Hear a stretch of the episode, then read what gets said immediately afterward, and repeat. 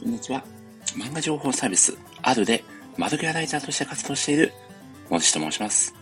キャプツバライターの何課題では、おすすめのキャプテン翼のキャラクターを何と言いながら3分で語るという謎の配信を行っております。久々の第5回目の配信となる今回ご紹介するキャラクターはタイユース代表キャプテンブンナークくんです。何？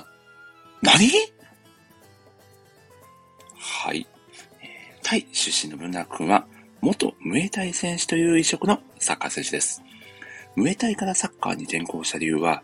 ムエタイの四角いリングよりサッカーのフィールドの方が広くてかっこいいからという、なんとも彼らしい豪快な理由なんですよね。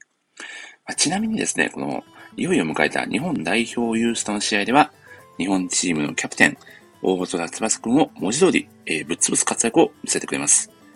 ボールをですね、間に挟んだ状態で翼くんのどてっぱらにミドルキックを炸裂させたり、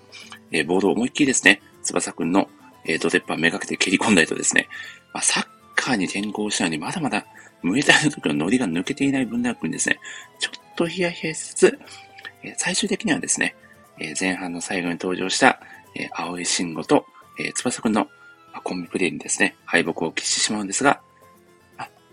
世界だけでなくね、こうアジアにも、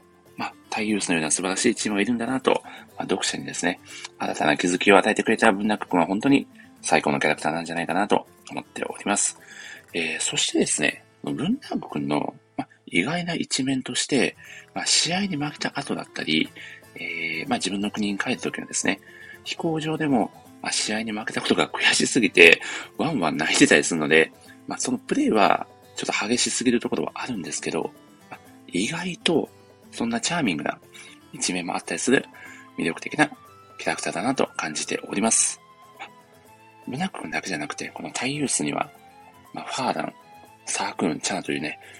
コンサート3兄弟という素晴らしい、キャラクターもですね、登場してますので、サッカーと、他のスポーツを掛け合わせたキャラクターがね、どんどん登場してくるっていうところも、キャプテン翼のたまらない魅力なんじゃないかなと感じております。というわけでですね、今回はキャプテン翼に登場する、元ムエタイ戦士、ブンナークくんについてご紹介をさせていただきました。ぜひ、キャプテン翼、読んでみてください。